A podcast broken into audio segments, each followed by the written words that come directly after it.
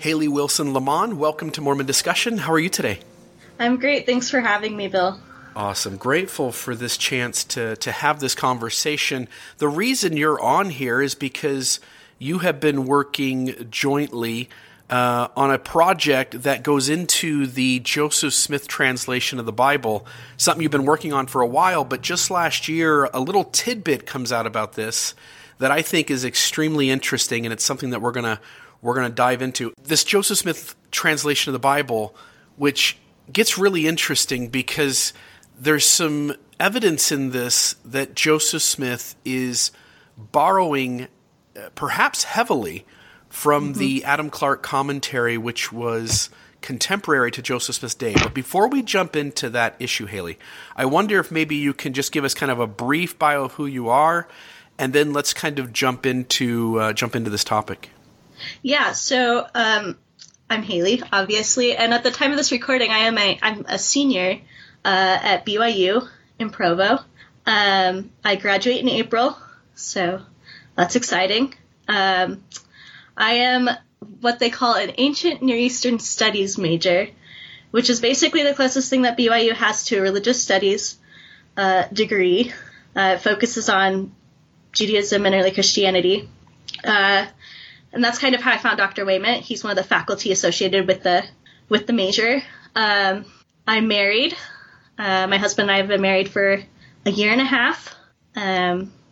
We are getting ready to move out to Notre Dame, where I've been accepted into a graduate program in early Christian studies, and that will start this fall.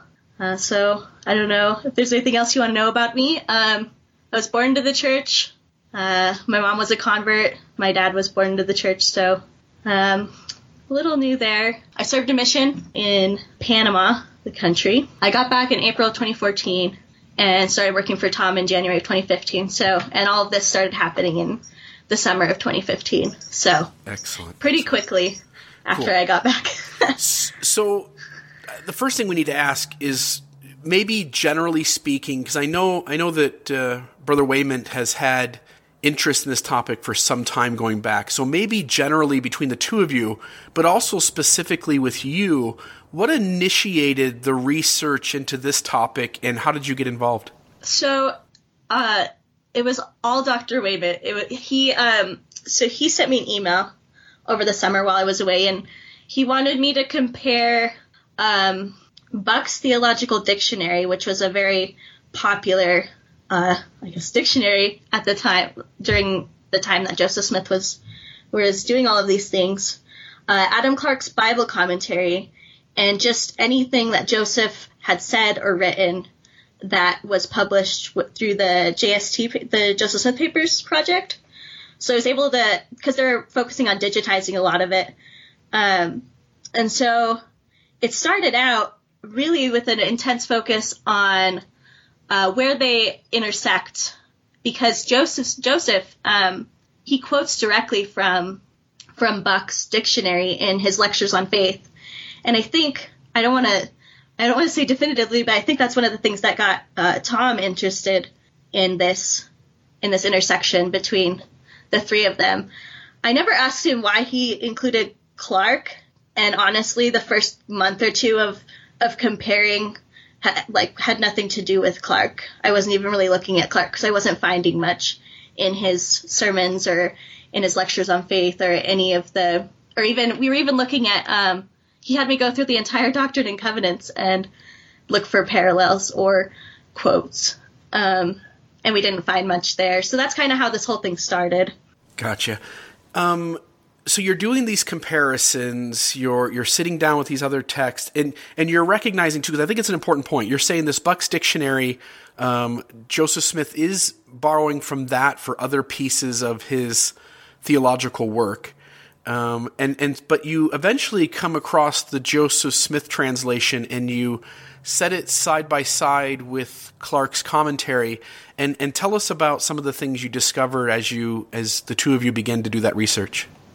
Yeah, so I was still kind of just doing all these parallels, and I was sitting in a Sunday school, not really listening, and I was looking through the the JST in Matthew, because that wasn't somewhere I had looked yet, and I was kind of feeling like our project wasn't going anywhere, and we had talked about starting to move on, and I was like, well, the JST kind of functions as a commentary a little bit in a way, and so I was like, I'm curious, and so if you've ever looked at Clark's Bible commentary, it's just arranged by verses, and you can actually access the whole thing online. So I opened my New Testament to Matthew 5:22, which is the where he omits without a cause from the verse, and then I pulled up Adam Clark, and in it Clark talks about how without a cause is lacking from some of the most well-known manuscripts.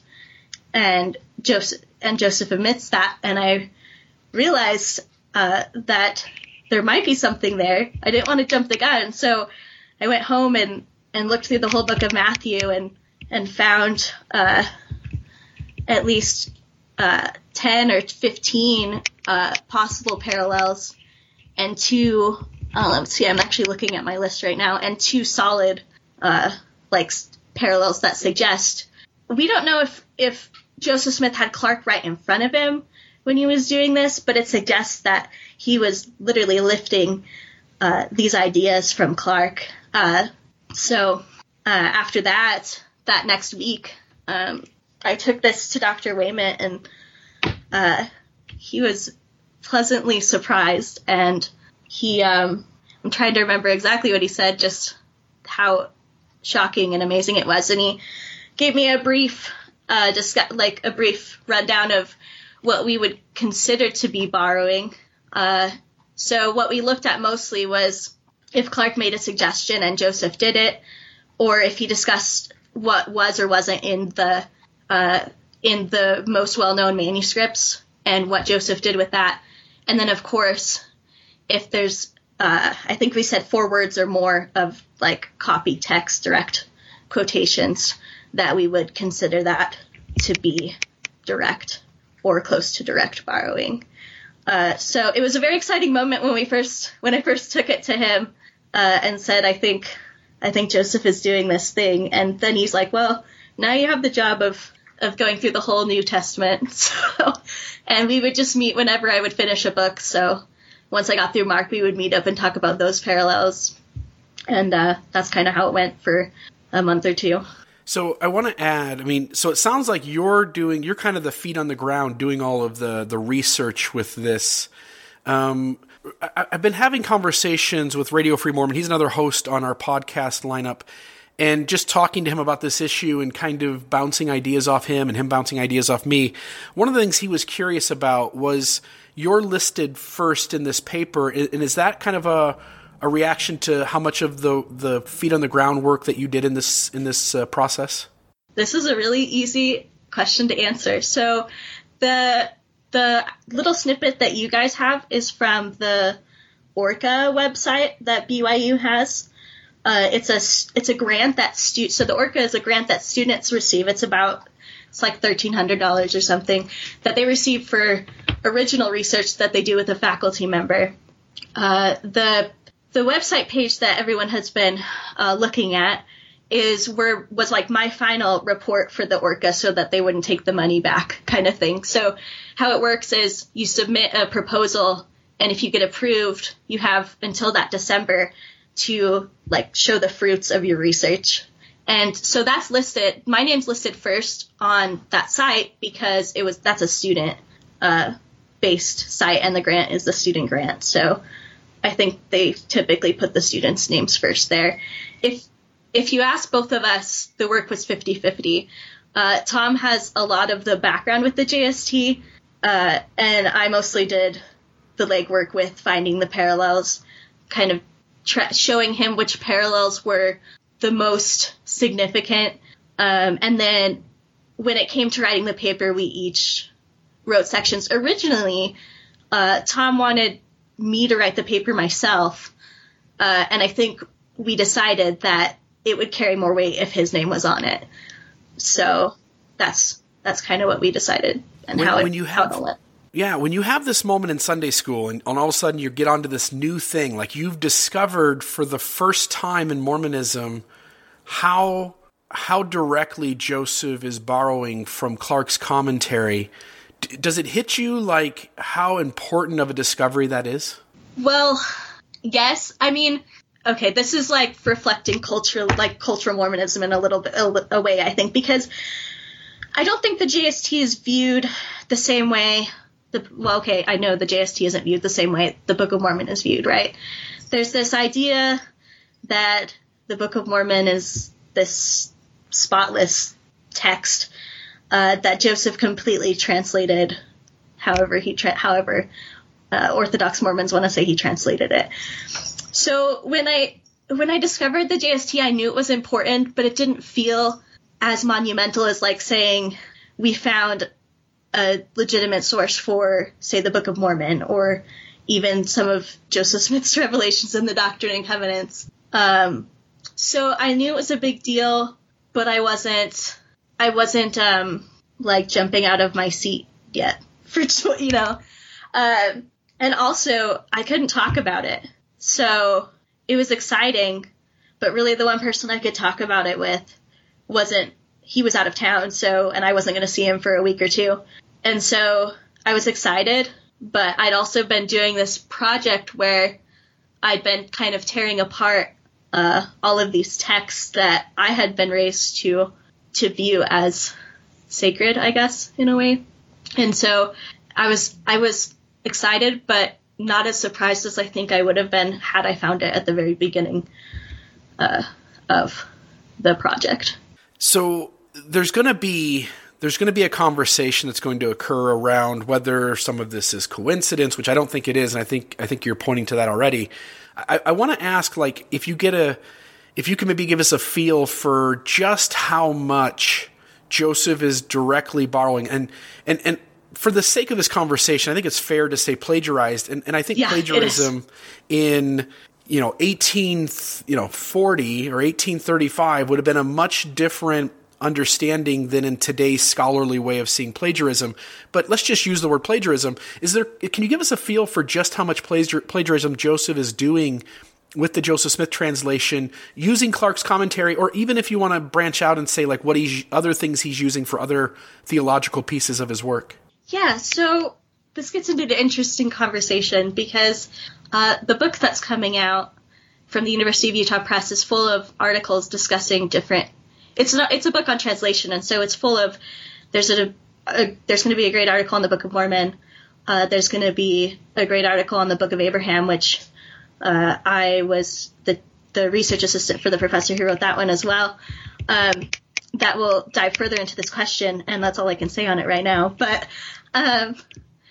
in terms of Clark and the JST, I have the parallels in front of me, and just speaking in terms of direct engagement, he plagiarized Clark about 30 times in his New Testament translation, and a little less in his Old Testament, but there's about 10 parallels, 15 direct parallels in the Old Testament. There's a lot.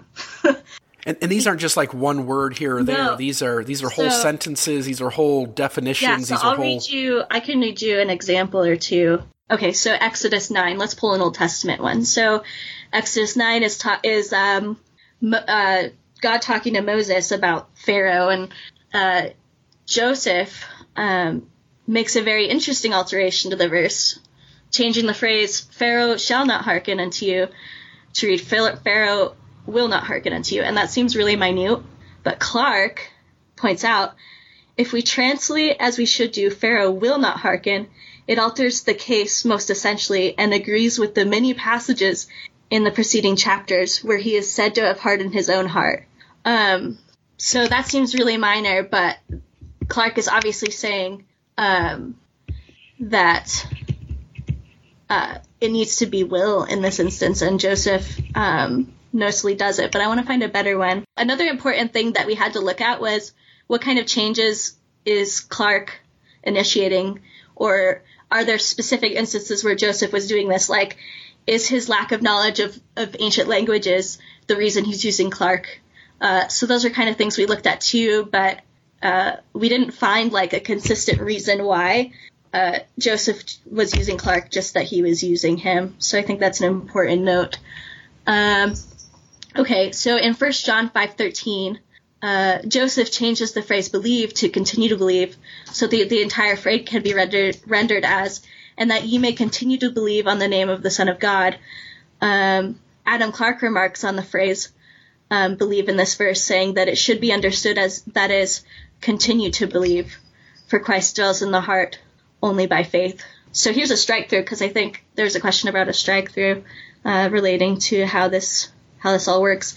In Psalm 119:20, Joseph crossed out soul. So my soul breaketh for the longing that it hath unto thy judgments at all times. And the JST changes the word soul to heart. And then Clark comes in, and we read Clark, and it says, we have a similar expression, it broke my heart. This is heartbreaking. It expresses excessive longing, grievous disappointment, hopeless love, accumulated sorrow. So it seems that Joseph read that passage in Clark and decided that heart was better than soul for modern readers. And then the last one that I'll do is actually one that's been discussed in JST circles for a while, and they've wondered why JST changed it, because it's unclear of his knowledge of Hebrew at this point when he's working on the JST. But in Isaiah 34:7, where the KJV reads, and the unicorns shall come down with them, the JST has, and the Re'em shall come down with them, which is a very Hebrew word. But if you read Clark, it has Re'emim, translated wild goats by Bishop Loth. The Re'em, so there's the word that Joseph uses, Bacchart thinks to be a species of wild goat, and it seems generally to mean the rhinoceroses. So these are just a couple interesting parallels, and I pulled mostly from the New Testament because our article, you'll get to see a lot of the New Testament ones in our, well, the best New Testament ones in the article when it comes out, but I think it's just an interesting swath of examples that show the different ways that Joseph Smith used Clark, and that there's not really like a specific reason that he's using him exactly. He's not wondering, he's not just using it to omit words, and he's not just using it to add words, and he's not just using it to change words. He's using it in a lot of different ways, whether it's conceptually or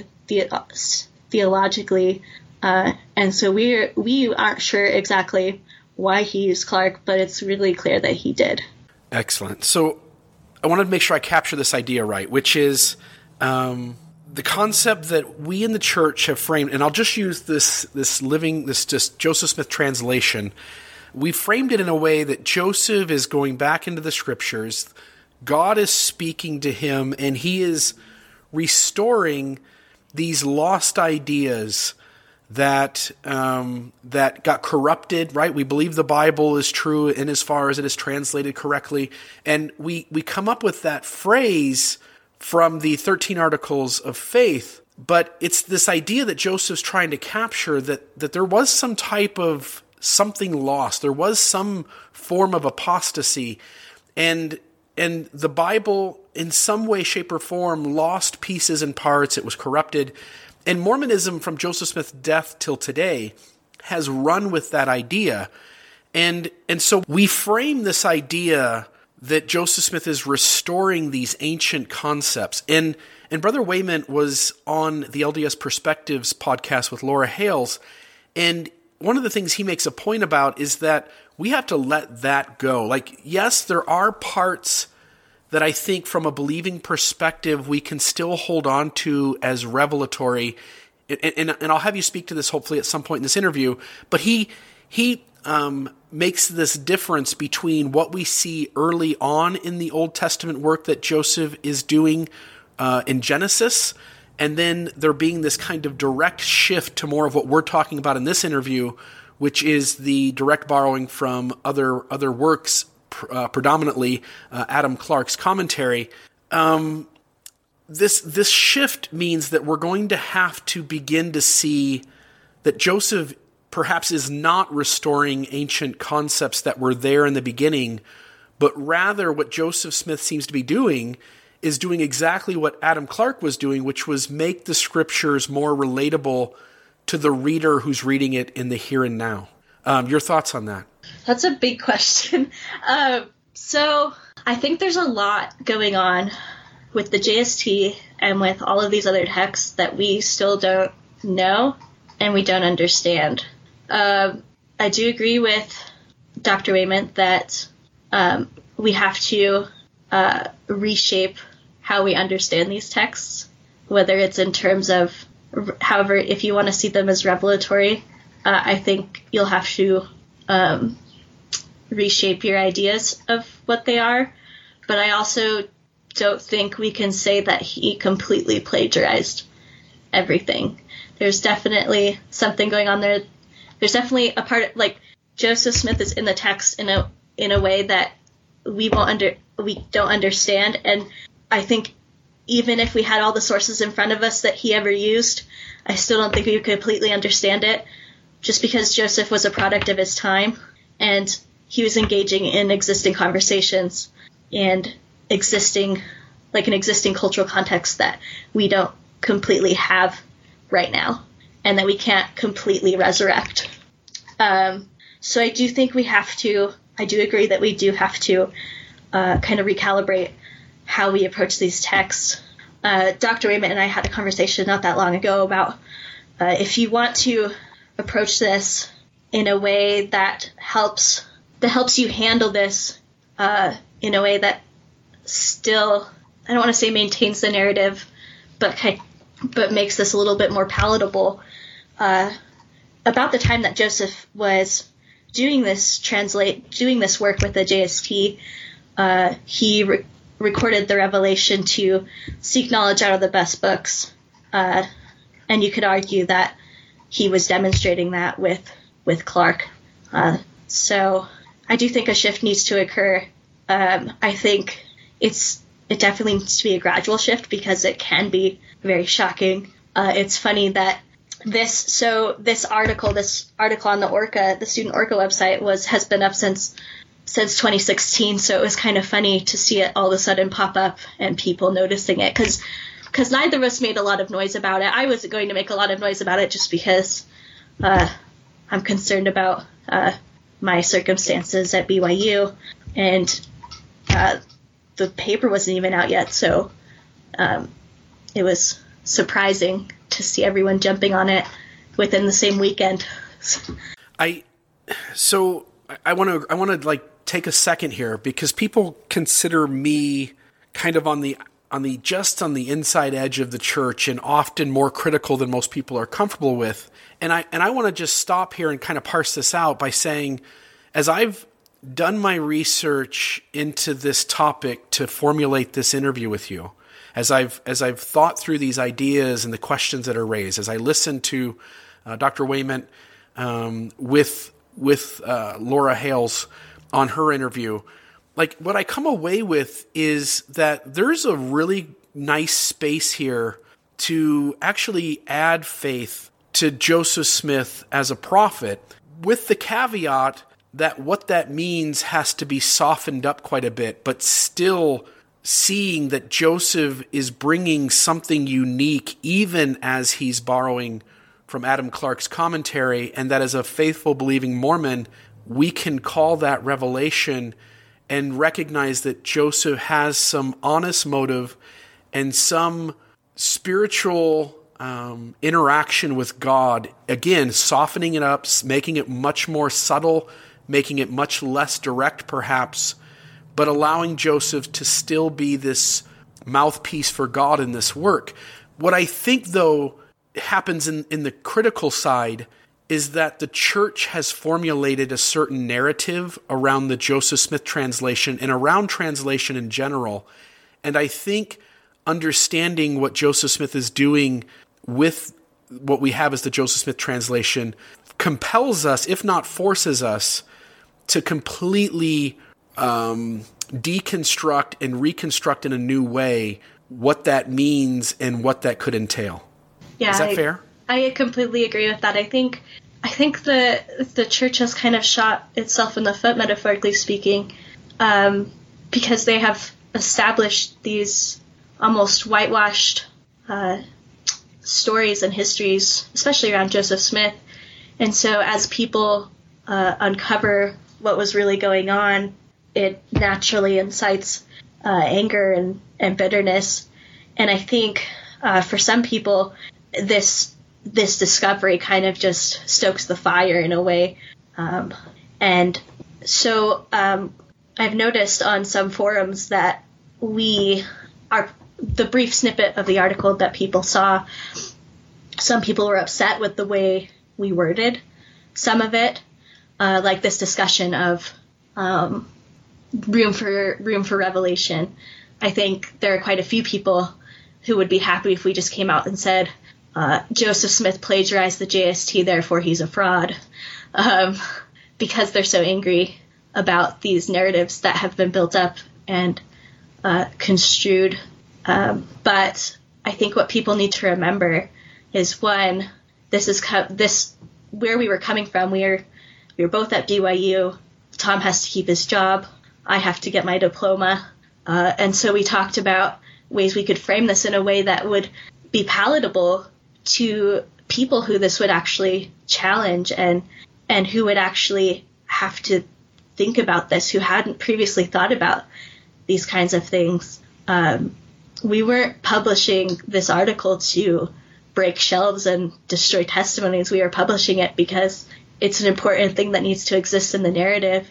And these people who are upset with the way we word it need to understand that we had a reason when we worded it that way.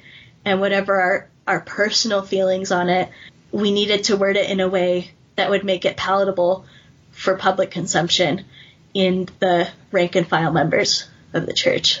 That's beautiful. That's incredible. I appreciate that kind of vulnerability, because I think it's a recognition that there's these two extremes, which is that there's this side who says this entire thing is a fraud, and only that conclusion out of this kind of data is possible.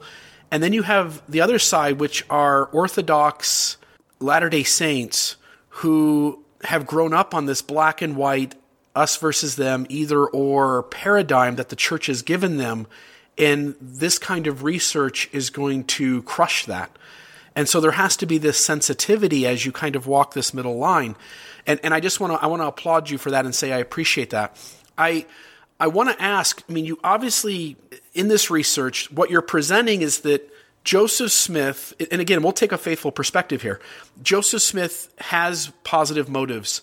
He is feeling the inspiration, again, very subtle, maybe not God actually telling him by a voice in his ear, but maybe this impression that I need to give the Latter-day Saints something more contemporary in this Bible that they can apply it to their day and the here and now. And then he goes out and seeks from the best books, which he lays out in his own revelation, and takes Adam Clark's commentary, inserts enough parts and pieces to show that he is working really closely with it and that it's not just a coincidence. But what that does is that, as we talked about, that crushes the narrative that the church tells about this translation. And I'm curious if you got any pushback at all, either within the university or even the church more generally, as you guys, as people begin to hear this drastic new interpretation based on data and evidence of how to frame these things. Was there any kind of resistance? So the nice thing about working with Tom is that he had a lot of foresight with this project. So when we started writing it, we discussed how we were going to frame it, and we discussed what we were going to do to kind of, I guess, put out fires before they could start. So what we did is we wrote our paper, and we sent it to the dean of his department, which is the religion, the Age of Scripture and Church History. And we had them read it. And we had some faculty members read it. And we took their suggestions of if we needed to soften things or if we were making claims that seemed incorrect. And then we sent it up to the church office building, where it was reviewed by the Quorum of the 12 in the First Presidency. Tom met with some general authorities, and we got the green light on it. So once we did all that, there wasn't any pushback, really. I mean, I had some peers come up to me and make comments about how we were, what was the comment, like proving the church wasn't true or something extreme. And I remember when I told that to Tom, he was like, well, I hope that's not what people think we're doing. Because we were trying very hard to make this as non-threatening as possible, because we don't want it to be threatening. We wanted to share this discovery that we'd found that we honestly hope will lead to further research. We hope people will read this and be like, well, if he borrowed from Clark, I wonder if he borrowed from this source over here, and then do that work, and hopefully we'll continue to find things that he used and stuff that he was aware of, because I think that's a key component of understanding who Joseph Smith was and the work he did was what sources he was engaging. And I mean, people have dedicated hours and hours and hours to looking for sources for the Book of Mormon, but I think we have this whole other these texts that haven't been looked at as closely, and I'm hoping that it opens the door to that. And so we haven't gotten any pushback. For me personally, my family has just ignored it. So I think that's their coping. If it bugs them, they haven't said anything. And then I haven't gotten any angry emails, but we also haven't been super vocal about it. So this is kind of the first wave, I think. And maybe once the actual book is out, it will be interesting to see how it goes. But I don't think Tom will lose his job over this, and I am still getting my diploma, so I think it's okay right now. Right.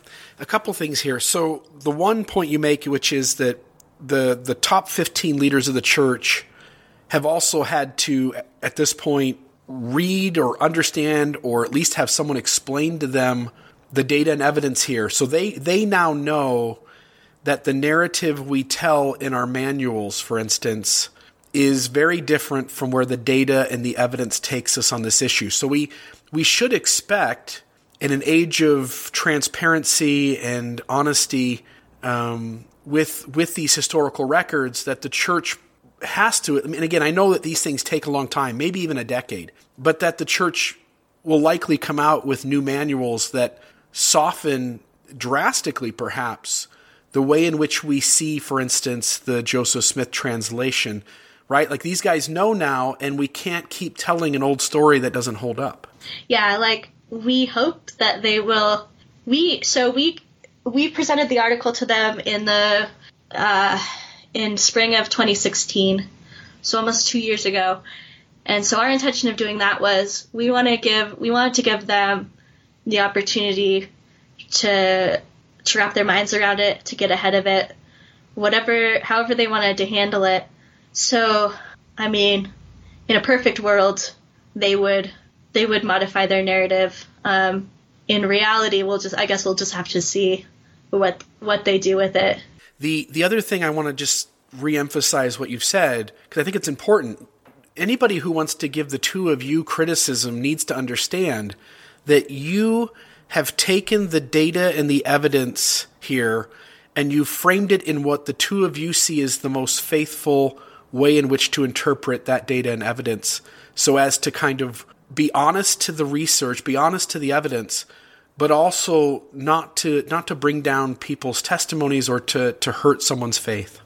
Yeah, like, we wrote it in a way that how do I want to say this? The most blissfully unaware Orthodox lay member could approach it and come away okay. But we also wrote it in a way that those who are who sniff out this kind of thing and who look for this kind of discussion can understand that it's important. And so we didn't want this to be a dividing thing. And I think there are some people who are upset over that choice, which you can't please them all, I guess. So. No, I totally get it. I just want to make sure, like, the listeners get, like, you guys framed this as faithfully as you could, not to, because obviously the research is important. This discovery is important. To ignore it is it's just not. It doesn't feel right. Like, it has to be talked about. It has to be addressed. It has to be published. It has to be out there in this discussion of Mormonism and Joseph Smith and how all these things work. And you guys framed it as faithfully as you could. Was there any? I assume you've already answered this. You can just say yes or no. I assume there was no pressure to edit this work, right? Like, you guys basically felt your own internal pressure, but nobody from outside the two of you said, like, "Hey, you got to take this out," or "Hey, you got to put that in." No, nope. I mean, it was fine. And to my knowledge, I was the student researcher here, so I could have been shielded from anything like that. But as far as what Tom's told me, everyone has been fine with it, and we tried to listen to any critiques that came from faculty, but it was nothing like, you can't publish this. It was mostly just, well, be aware of this conversation that's going on and things like that. So yeah, there was no pressure to edit. I haven't seen the most recent proofs from the University of Utah Press, but to my knowledge, they left our work as we published it. So awesome.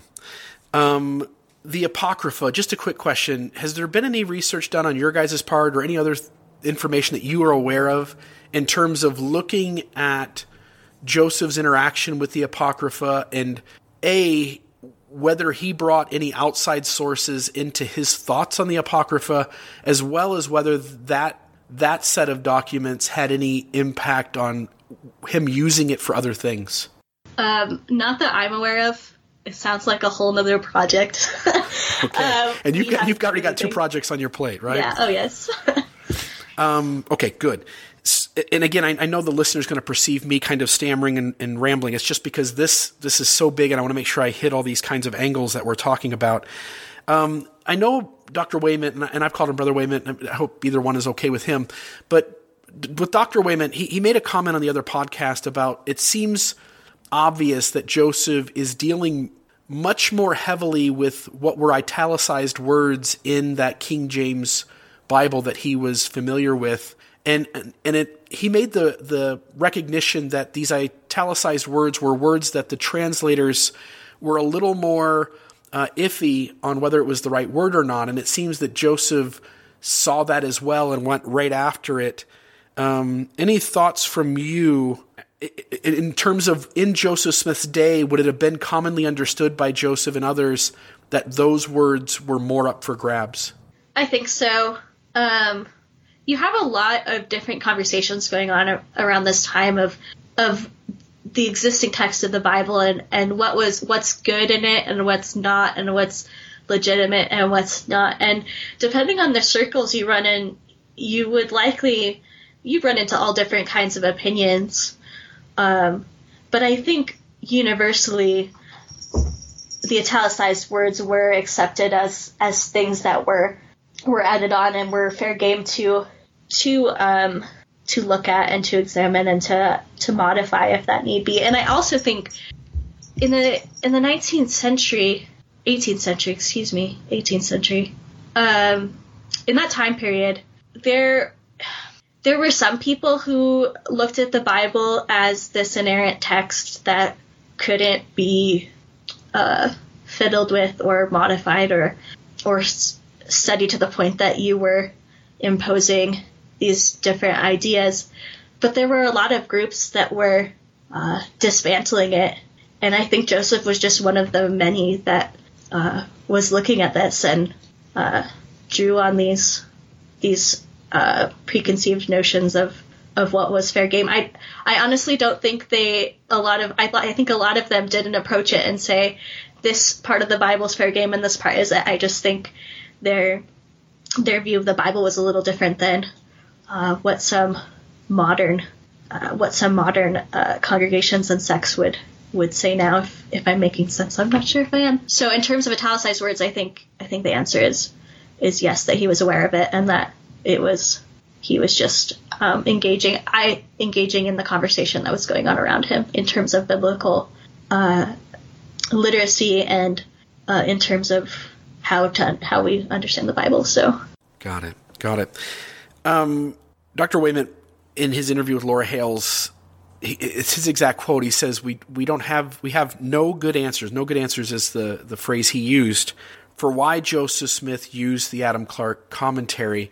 And again, I think it goes back. We've been kind of hitting on this over and over again, and it's really the theme of this discussion is the idea that we're going to have to change what it means for Joseph Smith to have translated.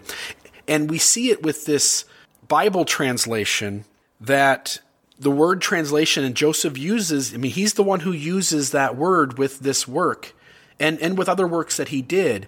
But at least with the Bible translation, we have to see the word translation differently and include a prophet using the work of other human beings who are not prophets, seers, and revelators, using their scholarship, using their insight, using their ideas, and going off and saying like, hey, these ideas are smarter than anything I could come up with, even as I communicate with God. So I'm going to use these.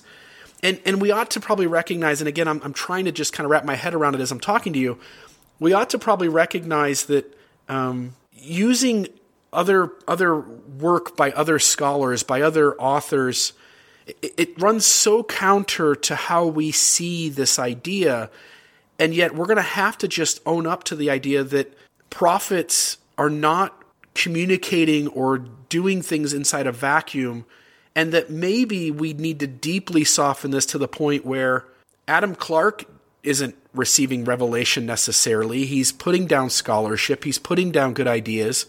Joseph Smith is taking Adam Clark's ideas and putting them into his translation of the Bible, but we ought to recognize that doesn't mean that Adam Clark was perfect on each of these things, and that it's highly likely that Joseph is making changes to the text, at least some of those changes not being the most accurate way in which to do something. Does that make sense? Yeah, I agree. Like, not every change that he made was under the influence of revelation, if that's how you want to look at it. It wasn't, I'm sure, so there are definitely some changes where he incorporated them, likely because Clark says, well, in all of these manuscripts, this is what it should be, and so he changed it. At least in some of them, there appears to be some logical and methodical reasons for them, but it's not true of all of them. Right. And to go one step further, that Joseph Smith would have plagiarized from Adam Clark ideas that Clark had that may not be up to par with the best scholarship today, yeah, or even accurate if we just say truth and error. Yeah, that's fair. Right. Clark wasn't infallible. Right. And so if Adam Clark is fallible and some of his ideas are fallible and Joseph Smith is implementing another person outside of himself and God and using that work, and that work is fallible, again, it just speaks volumes to the way in which we're going to have to begin to frame translation. I want to follow it up with another insight, which is, you mentioned this in the very beginning, and I didn't want to hit on it then. I wanted it to kind of come out of the discussion at the right time.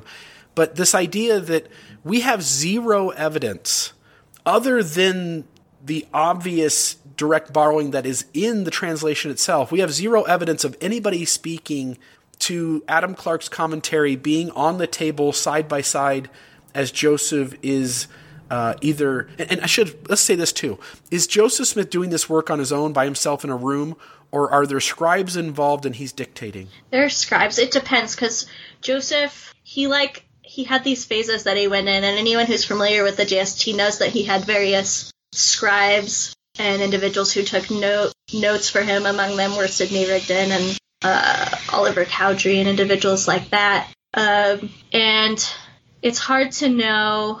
It's pretty clearly laid out who did what when. Scholars have been able to lay out somewhat of a timeline, and but there is no mention of Clark in any direct quotes that we were able to find.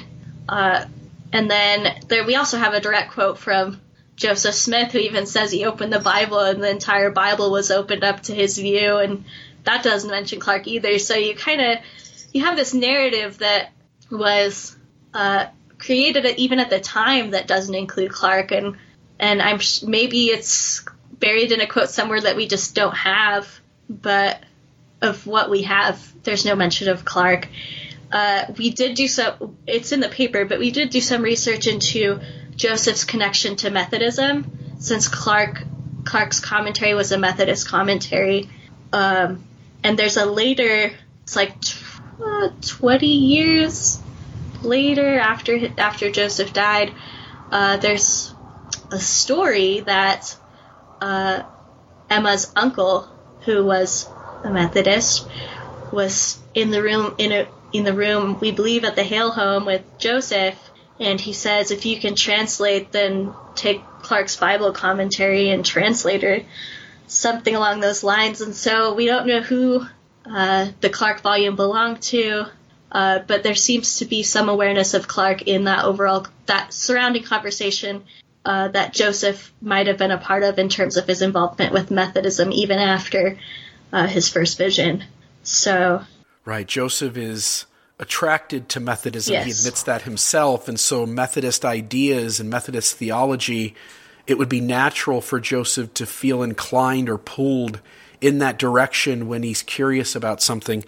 So we're hitting on this idea that there's no evidence anywhere from Joseph or from any of the scribes who would have been working on this project with him. And there certainly were scribes, at least for large portions of this. I'm taking that from what you're saying. And nobody mentions that Adam Clark's commentary is sitting out on the table. And again, I'm asking you to take at least maybe your 2 cents, not necessarily a definitive approach on what's true and what isn't true. But is it fair to say that the connection between Adam Clark's commentary and the Bible translation is so strong that the most likely answer for this is that the commentary is sitting there on the table, or that Joseph at the very least is intimately familiar with that commentary if it's not in the room? I would say that's fair. I mean, we don't know. We know some of the books that he owned, but we don't know all of them. It's high. I mean, I did research into how prolific was Adam Clark in this time, like in terms of booksellers, like were they selling it? How much were they selling it for? And it was a very common work, just all up and down the East Coast and even into the Midwest. So it's highly possible, and it seems probable from the connections that we have that Joseph, if it wasn't on the table and if he didn't own it, then he had read it thoroughly before he did his Bible translation. And I would go as far to say that he, at some point during his Bible translation, he had to have read it, because these changes are just too similar. They're too strong. The wording in some places is just too connected that it's hard to say that Joseph didn't have it at some point while he was working on the translation.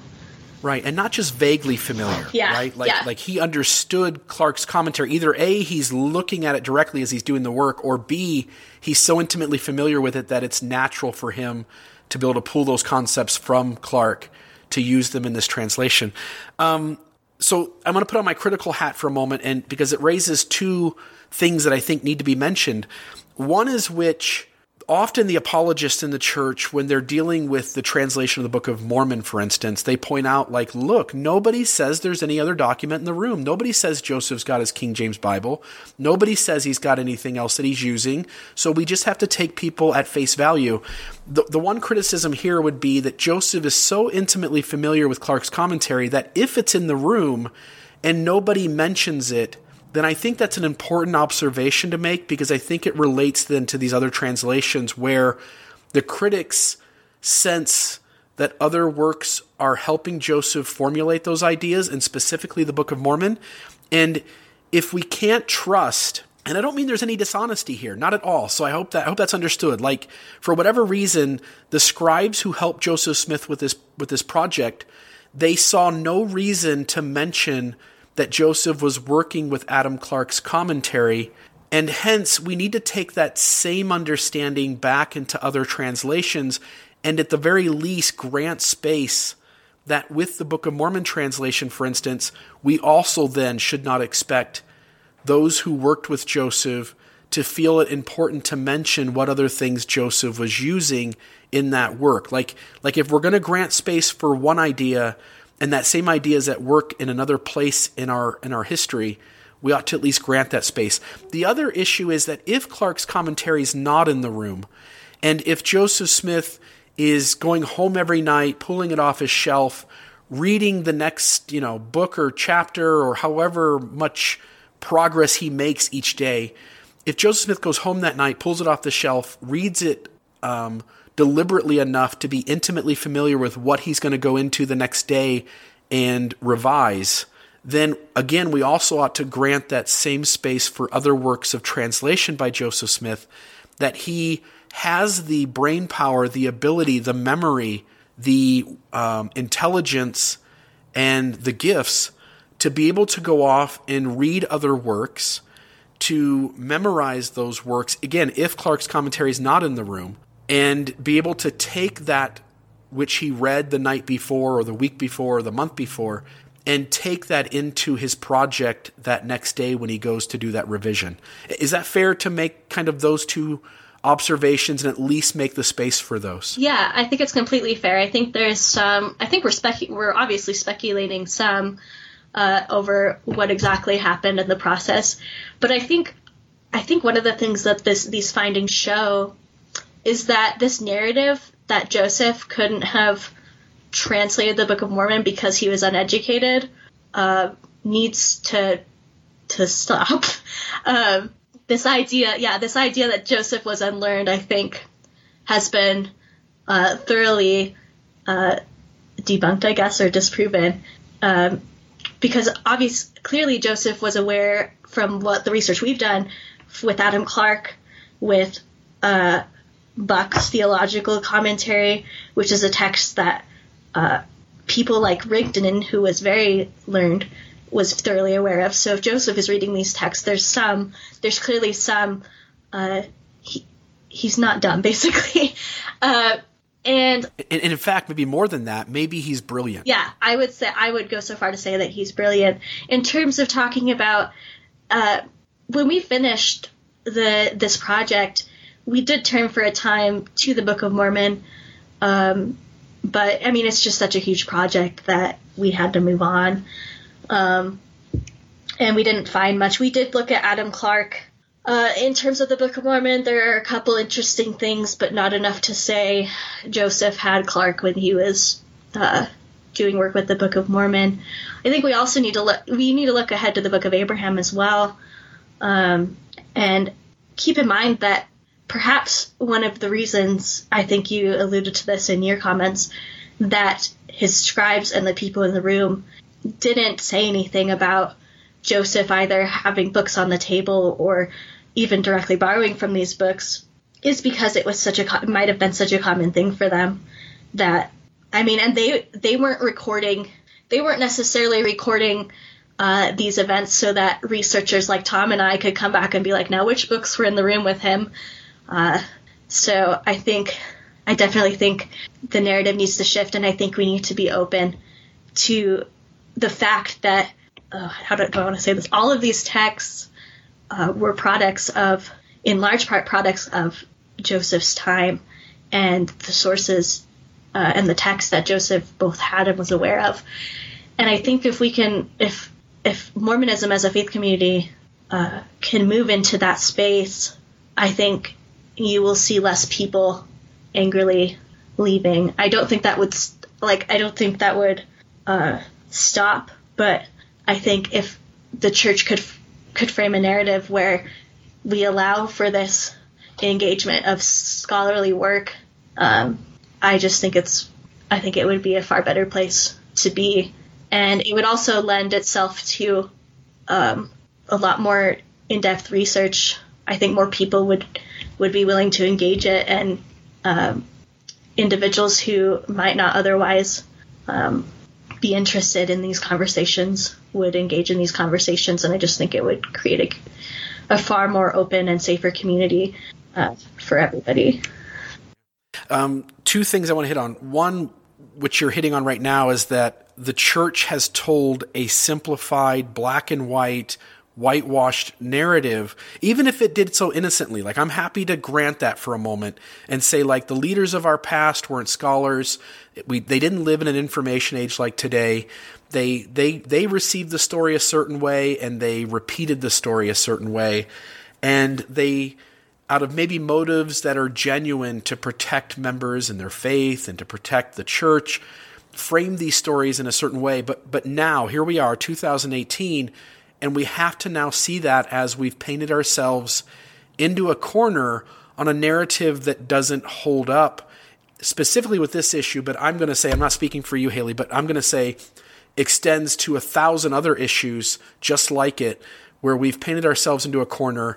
And understandably, people get upset when they learn that the story they were told and they invested their lives in is not true. As Richard Bushman said, the dominant narrative is not true. It cannot sustain itself. So I want to honor that for anybody who's listening, that the church, and I don't mean this rudely, but the church is now on watch. It now knows that its story is false and inaccurate on 1,000 places, and it's now responsible to fix that, but more than that, to also be vulnerable and own that it told the wrong story.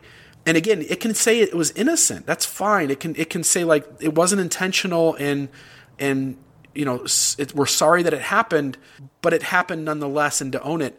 The other thing I want to go back to is I want to push. I'm sitting here criticizing the church for a black and white paradigm. I'm going to push us into a black and white paradigm here, in that we're forced into one of two conclusions. I think if we own the premise that Joseph Smith worked with Adam Clark's commentary extremely closely, and it was either in the room with him or he was intimately familiar with it and using it, then I think we're forced into one of two conclusions. One, if it's in the room, it is absolutely understood that scribes in the process didn't talk about it, at least on this occasion. And so now it becomes absolutely reasonable and rational to say, like, at least in one instance, scribes felt no need to talk about these outside sources that Joseph Smith is using.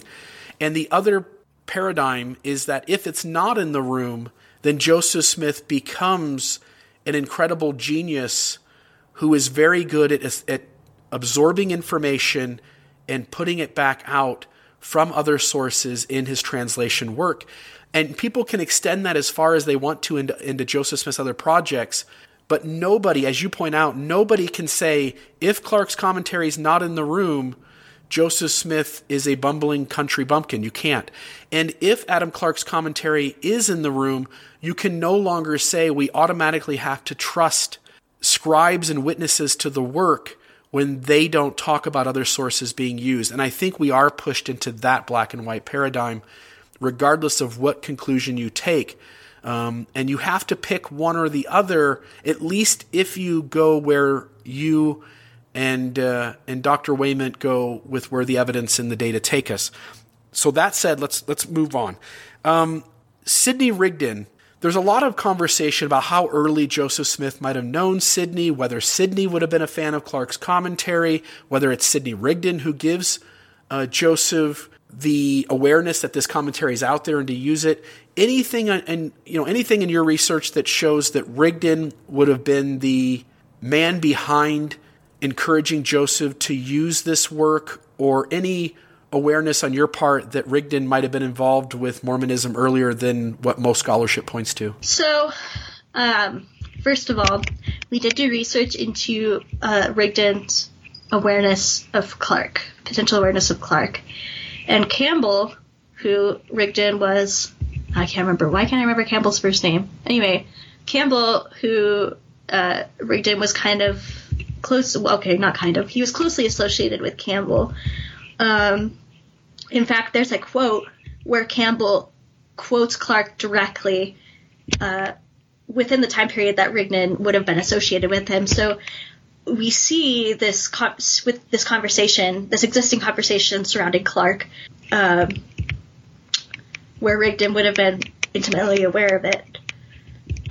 In terms of when Rigdon and Joseph came into contact, we tried to do some work with that, but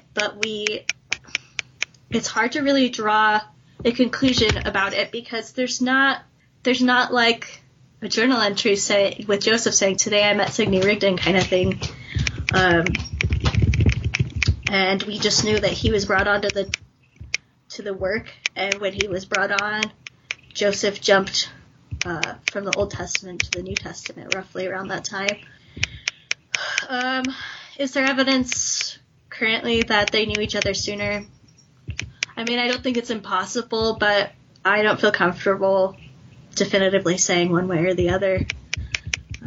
Right. The evidence seems really weak, and it seems more of a conspiracy theory type idea. And yes, there's a little bit of it out there. You've got, I think, Rigdon's like nephew and his son or grandson making a comment about how Joseph knew him sooner. But again, the evidence is flimsy, I think, at best when taken in the context of everything else out there. Is there any evidence that Rigdon would have appreciated, utilized, and saw value in Adam Clark's commentary? I mean, you know, as I mentioned in my previous comment, it was obvious that Rigdon, it seemed clear that Rigdon was aware of the conversation. And what's important is this quote from Campbell. Campbell quotes, like, basically plagiarizes an introduction from Clark. A big long paragraph from Clark. So I think that was a big deal for us to find because it shows that Joseph isn't the only one who's utilizing Clark in the way he's utilizing him in terms of just direct borrowing. And in terms of Rigdon being excited or interested in what Joseph was doing, I think it's possible, but I think it was just normal. I don't think Joseph was reinventing the wheel. In terms of how he was doing stuff, I think that's just kind of, generally speaking, in a way, what a lot of different people were. It's the way in which a lot of different people were engaging these sources at this time. So I don't think it would have been either exciting or shocking or anything like that. I just think it would have just been what was happening. I think it's possible that Rigdon made Joseph aware of sources that he wasn't previously aware of, but if he did that with Clark, I mean, we can't say 100% either way. This question may make no sense, and if it doesn't, like, let's just say something and I'll just cut it out of the thing entirely. But Radio Free Mormon, again, him and I have had these conversations kind of around this interview, and he's this much smarter guy than me, and I don't know this connection, so you're going to have to either speak to this or just say, like, you're not familiar with it. But there's this idea of how soon – whether Rigdon is helping him with the Clark commentary or not, whether it's important to him, whether he's aware of it, there's this idea in 3 Nephi where Jesus gives the Sermon on the Mount, and there's this phrase "without a cause," and I don't know if you're familiar with that or not, but it seems like, if I'm not mistaken, that "without a cause" was removed from the Sermon on the Mount, not only in the Joseph Smith translation, but also in the Book of Mormon and 3 Nephi. And this seems significant, right? Like, it happens early on in the Book of Mormon, which is at the very beginning of Joseph's prophetic work. And any thoughts you have on that phrase, it being removed, and the timeline of where it's removed and when? So it was removed from the JST, as we said, as I was an example I shared, but Clark says it shouldn't be there. So yeah, you do run into this idea of, this is kind of what instigated our look at, did Clark influence the Book of Mormon at all? It's just so hard to know. Is this really the only instance in the Book of Mormon that we see a possibility of Clark's commentary having influence, or are there other pieces? I'm actually pulling something up. There's one more. Yeah, we created theological timelines for when Joseph's theology developed and changed. What I'm trying to find is, I made a document about the Book of Mormon and Clark. It's possible. I definitely think more work could be done with this, but again, the Book of Mormon is probably one of the biggest rabbit holes you could get trapped in. So between Clark and the Book of Mormon, of course, we went to the Isaiah passages, right? Because that is definitely makes up a lot. Like, so Joseph Smith did some changes in Isaiah, and there's lots of Isaiah in the Book of Mormon, so we figured if we're going to make any connections, it would probably be there.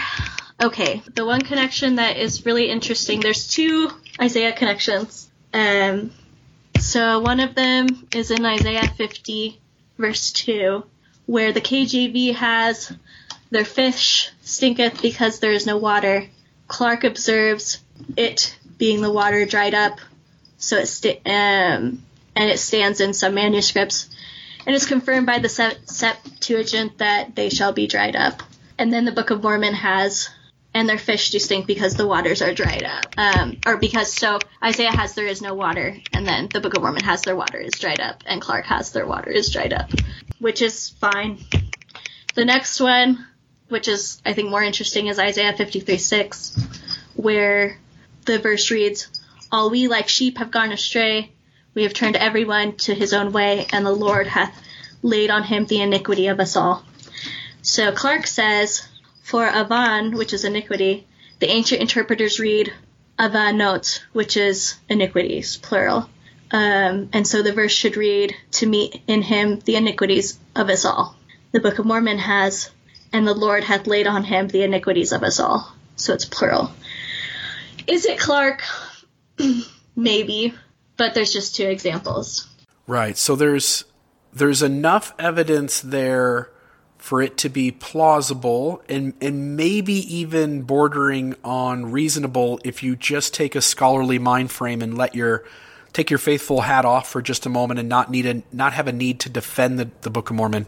It seems like it's at least plausible and perhaps even reasonable to say Clark's commentary is part of what goes in to formulate the Book of Mormon, but the evidence isn't strong enough to make it probable. Yeah, and then there's one more, which this was the first one I found, and it was shocking to me. So in 2 Nephi 31:21, you have the verse, "There is none other way nor name given under heaven whereby man can be saved in the kingdom of God." Yea, there is, and then continuing, yea, there... in Helaman 5:9, excuse me. So that first verse was from 2 Nephi 31:21, but then we also have Helaman 5:9, which says, "There is no other way nor means whereby man can be saved only through the atoning blood of Jesus Christ." And then Clark, in his discussion of Hebrews 10, he remarks, closing in with this so solemnly declared will of God, that there is no name given under heaven among men by which we can be saved, but Jesus the Christ. We believe in him and find redemption in his blood, that all should believe on him and be saved from their sins. So, again, you have this potential engagement. And what's interesting about that one is it's not like it's Clark literally. If Joseph is borrowing that, it's literally just borrowing Clark's comment. He's pulling ideas from Clark's commentary on a verse and not suggested changes. But again, it's so tenuous. There's just three examples that we were able to find. And so you kind of have to sit with this and think, okay, if Joseph Smith borrowed with the JST, it would stand to reason that that might not have been his first rodeo with borrowing and drawing on sources. The issue with the Book of Mormon is it's such an intricate text that it's really it's hard to know. And I mean, you could dedicate your life to it, and I still don't know that you would find what's going on or completely unravel what's going on. So then, of course, we're left with what's there, and so if you're approaching it. If you're trying to approach it from a faithful perspective, I think you do have to move away from this narrative of the Book of Mormon not being a 19th century text. There's an interesting article coming out in the same translation volume that addresses that issue on some level, and hopefully it's out before you release this podcast. So I don't think I'll get in trouble, but I just think hopefully it's out before you release this, because there's a There's an article in the Book of Mormon that discusses the importance of moving towards the narrative of a 19th century text, which I think is really important. There's also an article in there on the Book of Abraham, and some discussion of maybe what went into that, similar to our JST article. So I think these narratives are shifting, and if the church is definitely going back. You had some comment about the church, there's a necessary change for it to change its narrative, and I think right now the church is playing defense in a lot of ways, and I think they just need to start moving into this space. All this narrative of the Book of Mormon is either true or it's not. If the Book of Mormon is true, the church is true. If I'm being completely honest and vulnerable here, it's that narrative that led to my own faith crisis.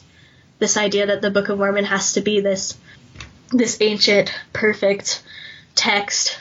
It was in doing this research that I realized that it wasn't, and that led me to my own faith crisis. So I think it's really important that the church changes that, and if they want to keep these people who are intellectually engaging with the history and the text, they're going to have to change their narrative. If they don't, then people will stay. People will stay because it's comfortable and it's cultural and it's what they've known. But the people who are looking critically at these texts, it's going to become harder and harder.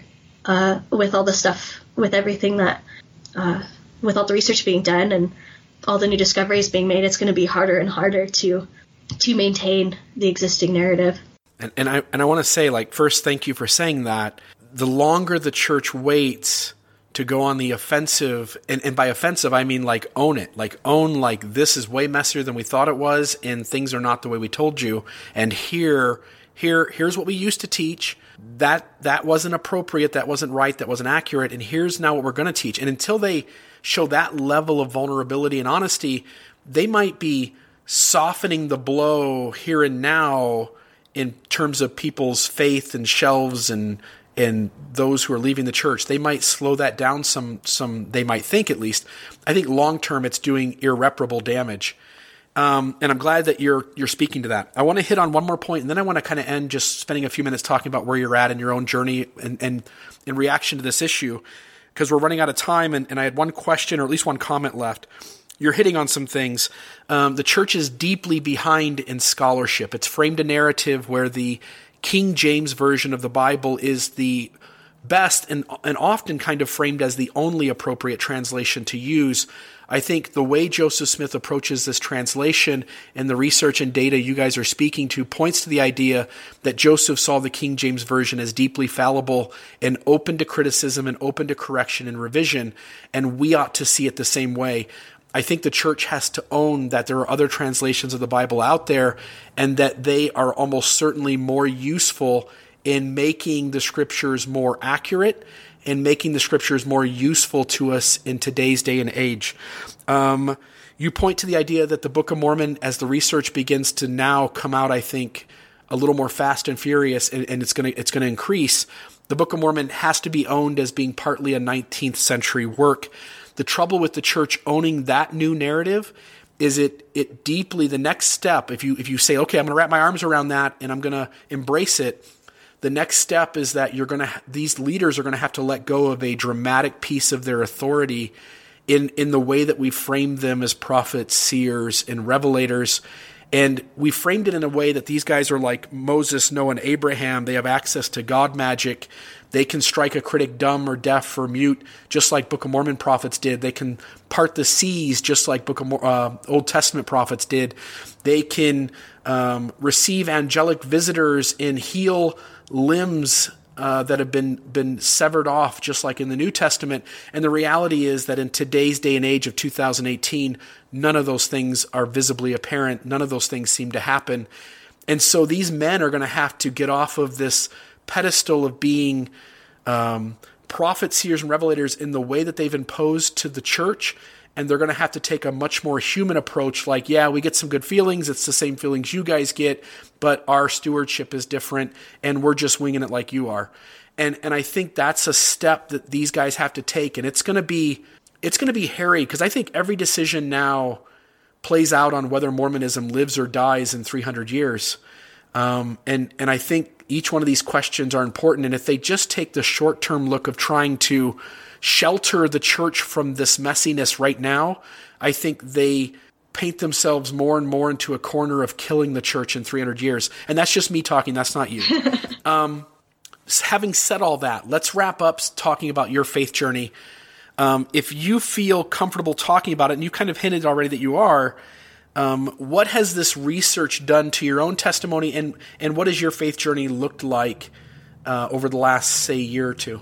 Yeah, so I've actually never talked about this on a podcast before, because I've kind of had to, I don't want to say suffer in silence, but definitely keep it close to the belt. And so starting this research, naturally you come into contact with things that are going to be challenging. And I mean, credit to my major at BYU, they'd already exposed me to the documentary hypothesis, which is the theory of different authors for the first 5 books of Moses, Pentateuch. And then, of course, the theories surrounding who wrote the Gospels. And so I wasn't a stranger to breaking existing narratives. But I think what made this one so hard was, you build your life on the idea, the church builds this narrative on the idea that if the Book of Mormon is true, the church is true. And when I started coming across very convincing evidence that the Book of Mormon was in large part a 19th century text that drew on 19th century sources and conversations and attitudes, it was like someone had taken a bucket of ice water and thrown it over my head. And I realized, I remember distinctly thinking, what if the church isn't true? Now, I was fortunately, so this happened August, September of 2015, as we were beginning to write this paper. And I was very fortunate to have a really good OYSA bishop, because looking back on it now, I realize it could have gone a lot of different ways. But when I went in there, I just told him that I had questions, and he was very excited and gave me a very soft place to land, and kind of helped me slow down and helped me realize that the building I was standing in wasn't completely burning down, and that I shouldn't jump out the window. And, these professors that I've worked with, Tom was a big help in kind of slowing my panic trajectory, and helping me sit down and accept that it's okay, and that my world isn't, it felt like my world was falling apart, but that my world wasn't entirely falling apart. If I hadn't had them, I probably would have left BYU, which, I mean, to some people probably think that would have been the better choice. And in some ways it probably would have. And so it kind of opened up that realization that the Book of Mormon wasn't true in the way that the church says it is, in a lot of ways, led to an unraveling of basically everything else, as I think anyone would expect. My bishop introduced me to Mormon Matters, which was a nice, gentle place to kind of go and start exploring things. And I remember when they would have people on who talked about how they left the church because of their questions, I would think, well, I'll never get to that point. I just have questions. But then it became really hard to go to church. Contrary to what Reddit thinks, I started going to the counseling center at BYU, and I've had a great therapist for the past 2 years who has also kind of helped me stand back and realize that the world is still beautiful, even though the world I had previously constructed has kind of fallen apart. Another great place that I landed was Community of Christ in Salt Lake. My wonderful bishop allowed me to attend there instead of going to LDS services for a while. And I think their narrative is kind of the direction that if the LDS church wants to survive, they kind of need to start moving that way. And then amidst all of this, I had my husband, who actually was on a mission at the time, and we were writing. We'd never met. We were writing. And I remember telling him that we'd been writing for basically his entire mission without meeting, and that's another story. But I remember telling him that I needed to talk to him, and not the missionary him, but the person him. And we started chatting about my questions, and he was very supportive, which is amazing because he was nearing the end of his mission, and I worried that he would kind of just bear his testimony to me and leave it there, but he was very supportive. And anyway, moving forward, I'm at the place now, almost 2.5 years later, where my husband and I have kind of took this journey together. I was keeping a blog for a while that was chronicling my experiences and my discovery of things and how I felt about them, and unfortunately, that made its way to the Honor Code office about 2 years ago. It was 2 years ago.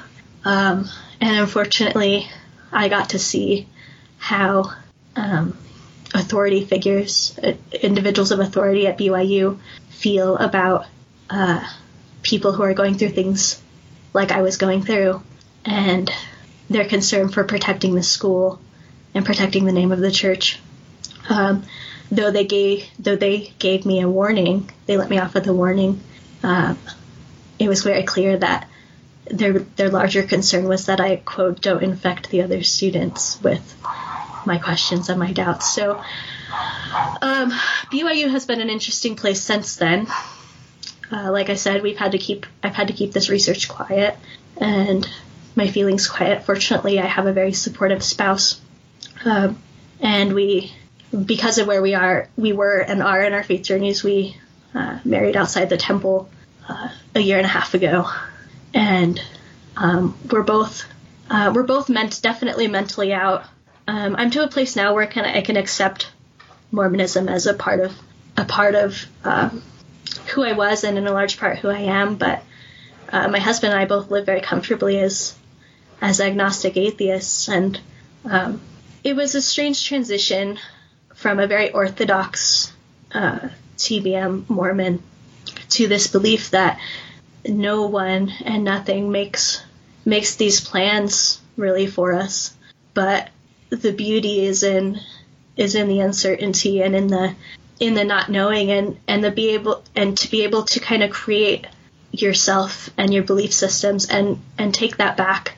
That has kind of just become what's beautiful to me, and I have family who's very Mormon and who doesn't know where I'm at, mostly because I'm at BYU, and I would like to think that none of them would turn me over to the Honor Code office, but you just can't know, so nobody knows that my husband and I have mentally left the church, and thankfully I'm under the radar, and I have my last I did what I needed to get my last ecclesiastical endorsement, and then I'm graduating, and it kind of feels like freedom in a lot of ways. So wow. That's where I'm at. Wow.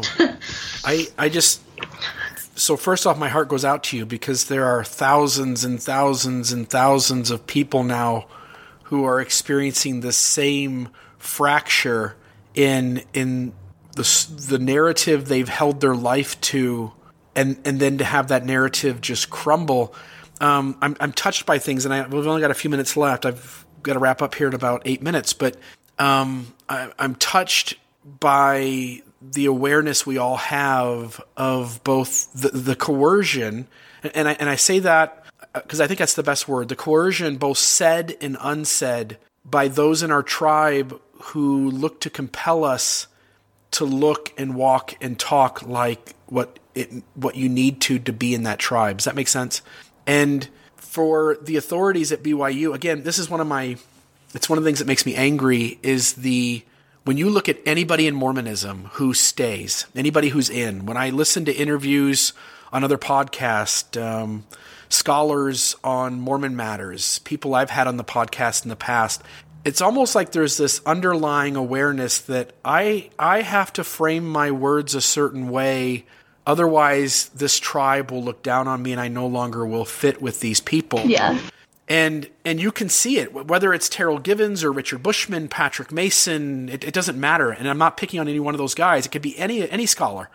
We are all choosing our words carefully and not saying what we really think and feel, because the power of authority and those who can hurt us is so powerful. And those things are both said and unsaid. And it's deeply unhealthy. It causes deep trauma. Like, just the risk of you being true to yourself and the penalty that holds in this minority, high-demand, fundamentalist religion is crazy.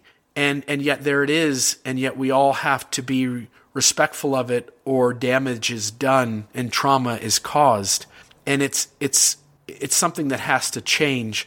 You're speaking to this idea that the moment Mormonism opens up a new narrative to what it really means to translate, in the fallibility of its founder and the messiness of our history, then people are no longer going to blindly follow these top 15 men. And I think that scares them to death. And I don't know, I think they don't know what to do with that, because I think this machine then begins to drastically slow down. And Mormonism has to choose whether it stays a true church that is unhealthy and people walk away from in droves, or whether Mormonism becomes a good church that no longer has all these definitive truth claims, and I still think people walk away in droves.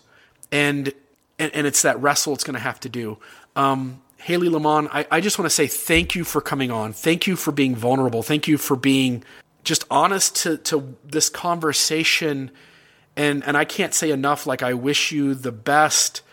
And I'm assuming there's going to be a huge burden kind of off your shoulders when that diploma is handed out, and you can kind of live outwardly as authentic as you're trying to do inwardly. That tension is unbearable, as I can speak to and most other Mormons can speak to. That tension is bearable that you have to publicly hold a false narrative out front, when in reality you know deep down, like, this thing is way more problematic than anybody around you sees. I know I'm speaking a lot of words here. I just want to say thank you for being who you are and for being honest to your search for truth. And I applaud you. And also, just, my heart goes out to you, and I'm grateful that you're going to have a chance here in the near future to be more authentic to yourself. Thanks. Appreciate it. And thanks for having me on and letting me talk about this. I've wanted to comment on a couple of the existing threads, but kind of felt like I needed to maintain some distance a little bit. So I really appreciate this opportunity. Yeah. Again, thank you. And you give me the when, and we'll send this out. And I think that the listeners of the podcast will see this as a groundbreaking conversation within Mormonism, and another point, another line in the sand where we say, look, LDS Church, We've loved what you've given us in the past. We love the meaning you held in our lives. But right now in 2018, you're not being honest and transparent and forthright. And we need you to step up. We need you to be something that is good and not so concerned with authority and obedience, but to be good and to be honest and to be transparent. And I think what is the most important word Mormonism is going to have to adapt to is vulnerability. Haley Lamont, thank you so much for being on today, and God bless you in all you do, even from an agnostic atheist perspective. I'm in that same boat in some ways, and I just want to say thank you for all you did today, for just sharing this conversation. Thank you so much. All the pain is gone, but I remain the same. Taking out my issues never healed the flame. And all is gone. All the pain is gone, but I remain the same. Taking out my issues never healed the flame. And all my love is gone. They say what they will, now you say